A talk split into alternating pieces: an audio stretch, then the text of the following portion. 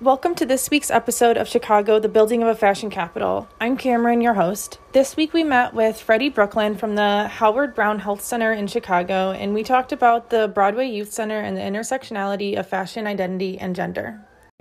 All right. So, Howard Brown Health Center was founded in 1974 and is now considered the nation's largest LGBTQ organization. With multiple locations across Chicago, Howard Brown serves the LGBTQ community by offering primary medical care, behavioral health care, research, HIV and STD prevention, youth services, elder services, and community initiatives. In the summer of 2015, Howard Brown Health was named the only federally qualified health center in Illinois focused on the health needs of the LGBTQ population. And today we're meeting with Freddie Brooklyn the Youth HIV Prevention Program Manager and Voices Project Manager at the Broadway Youth Center. So, Freddie, can you start by telling us a little bit more about yourself and your experience? Um, yes, well, just to start off, like since um, the, I think the last time we talked, I've been promoted to the uh, Associate Director of Quality and Best Practice for Youth Services at the Broadway Youth Center, um, a program of Howard Brown Health. Um, I've been working in this field since about 2007 um, where I was hired on to be a social networks recruiter because of the fame that I had as a drag queen in Milwaukee, Wisconsin. Um, through that, I was hired on permanently through 16th Street Community Health Center, where I was got hired as a health educator. I've been working um, in HIV prevention, you can honestly say, for about 13 years now. And yeah, thank you for having me. Yeah, of course.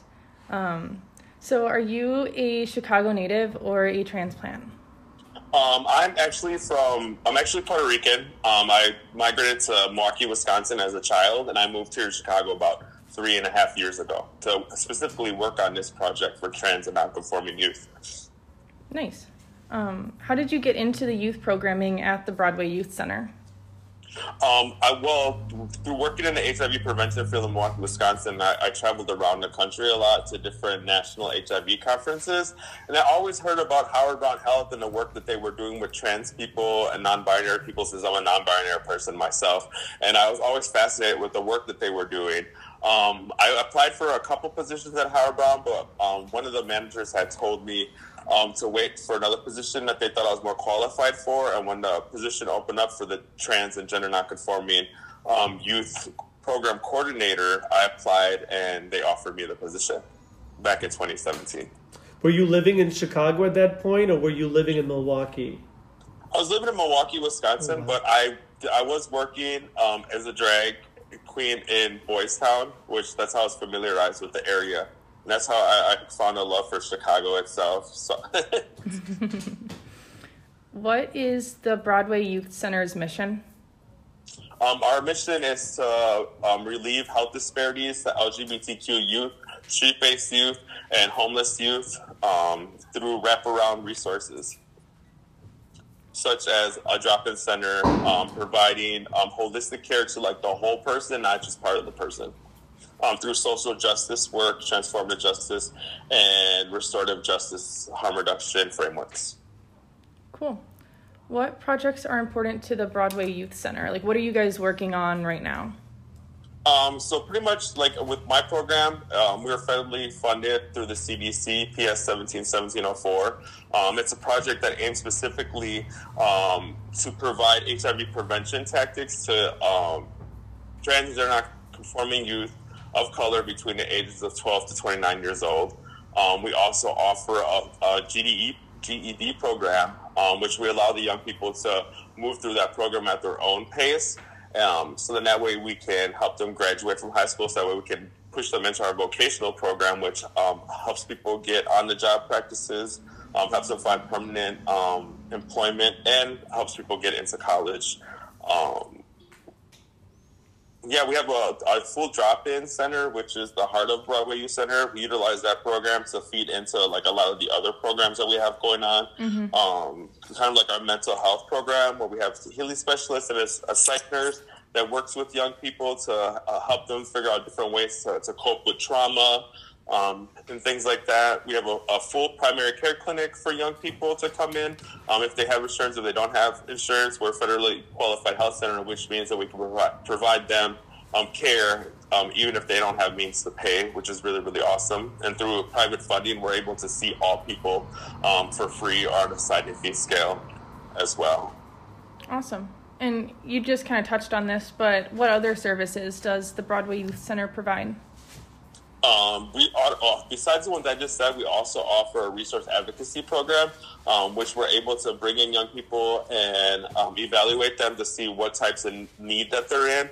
Um, so that way we can help them out with um, finding permanent housing, or if they're already housed, helping them pay rent for months. So that way they can get on their feet. Um, we have a utility client assistance program where we're able to help young people pay for any utilities they have because we know a lot of young people sometimes a lot of the ones that we work with um, are street based youth, so a lot of them re- rely on sex work. So we try to try alleviate a lot of those things so that way they don't have to go put their sexual health at risk by doing sex work, and we're able to pay for a lot of these day to day things so that way we can help them stay afloat. Um, we offer free cell phones to young people. We pay them off for like five months in advance. That way they're able to go out and apply for jobs and have a way for them to connect um, with them so that way they can start working. Um, we have shower services. We have a sleeping room. Um, we have a laundry facility where young people are able to come and wash their clothes. We have a full clothing closet. Um, we also have a pantry where we off- offer food and things like that to young people. We offer top box services in which young people are able to get a month's worth of groceries delivered to their house on a monthly basis. Yeah. Yeah, we have like an array of, and then we have also the STI HIV um, prevention program, which offers free STI HIV prevention care and screenings.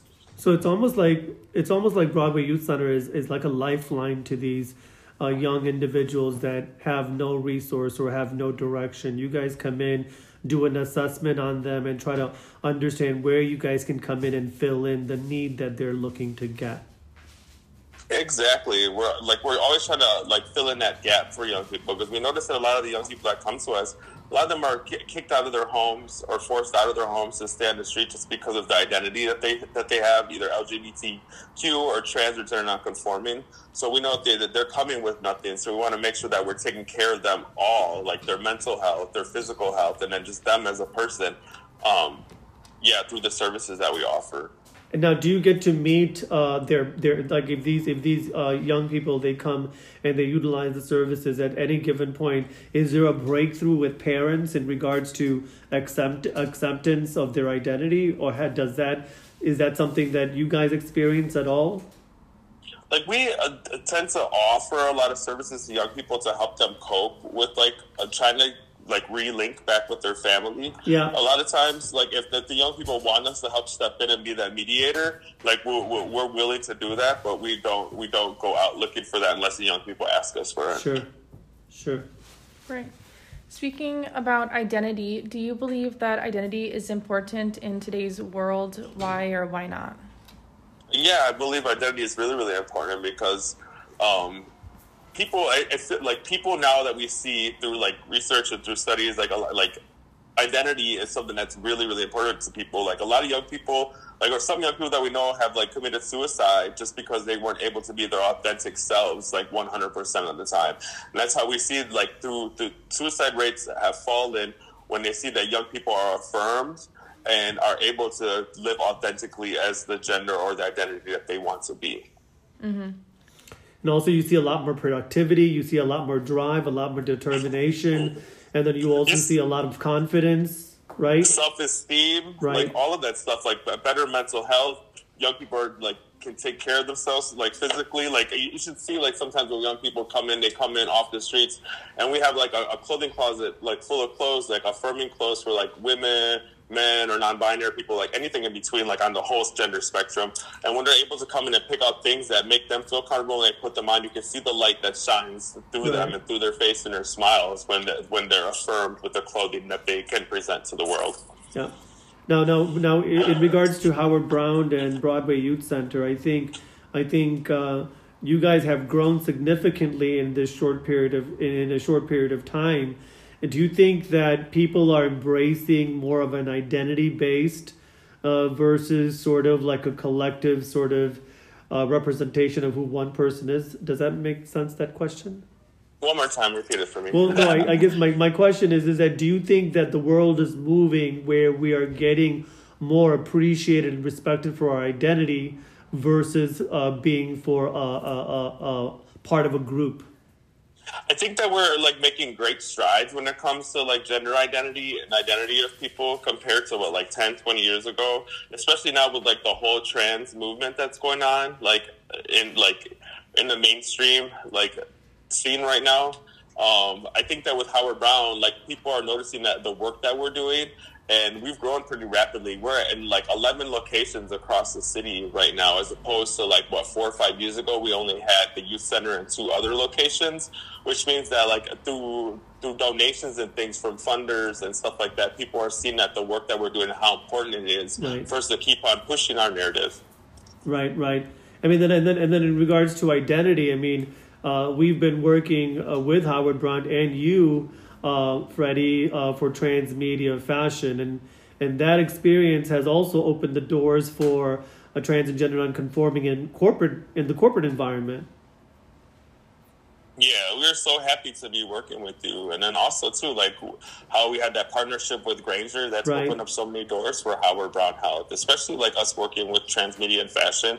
Um, it, it's able it's able for us to sh- like showcase the program that we're working on and also showcase the youth that we work with and give like help boost their self-esteem. And people see that and they know that it's a necessity especially with the with the marginalized communities that we work with. Yep. I think i think one of the first experiences i had with transmedia and i don't you know and this was probably uh, years ago uh, uh, when i did a, a model call up in oak park illinois and i was at a salon called savvy salon and i had maybe uh, 12 to 15 people come in visit me at that call and one of them was a young lady and she came she submitted her application and she left her gender undefined and I looked at her and I said, Are you, I said, why did you leave this undefined? And she's like, Well, I'm trans. And I said, Well, how do you classify yourself, male or female? And then she says, I, I classify myself as a female. And I said, Well, put female down. Because at the end of the day, we're looking to make sure that there's co branding with fashion designers and models. And I think um, representation is important. And I think that, that now with transmedia, we're actually being able to show a lot more uh, representation when it comes to trans and gender nonconforming. Oh yeah. yeah. I'm really really happy that we all came in contact with each other. yep, absolutely. Um, so, does fashion help identity when it comes to gender? One more time. Does they broke up a little bit? Does fashion help identity when it comes to like your gender identity? Oh yeah, like gender identity is what you're what you're what you're showing to the world. Like most of the time, so through clothing, we're able to express how we're feeling on the inside. Um, yeah, that's what we always try to push. I don't know if you guys ever heard of like the Genderbread, the Genderbread person, where like um, sex is like the organs that you use to to have sex, and then um, gender identity is what you, what's actually on the outside or the dressing you put on the gingerbread person to actually show off to the world like who you are. Mm-hmm. You know that through clothes people identify you as well. So usually like oh that's a man, that's a woman, depending on the clothes that you're wearing. But everybody always leaves out the non-binary part. And when they like I think fluid people mainly like they they're able to express themselves fully when it comes to fashion. Definitely, I I feel like fashion and gender have become more intertwined recently. Yeah. Um, do you think that the Chicago fashion industry is important to the trans and gender non-conforming community? Yes, I think that the fashion industry is really important to our community because through through fashion we're able to show um, people like how, how to express themselves and I don't even know. Like I've seen a lot of the, the new lines and stuff that are coming out, and a lot of it is uh, non-binary and things like that. And a lot of people move towards fashion, so it just it, like it, it's just it's just good to see that like fashion designers now are are thinking outside the box and not putting people into boxes. If that makes any sense. Yeah, no, definitely. I definitely agree with that. It's always nice to see media and bigger corporations becoming more inclusive. A- amen. How has the trans and gender nonconforming community been influenced by inclusive, inclusive fashion media, and why is inclusivity in fashion in the fashion industry so important?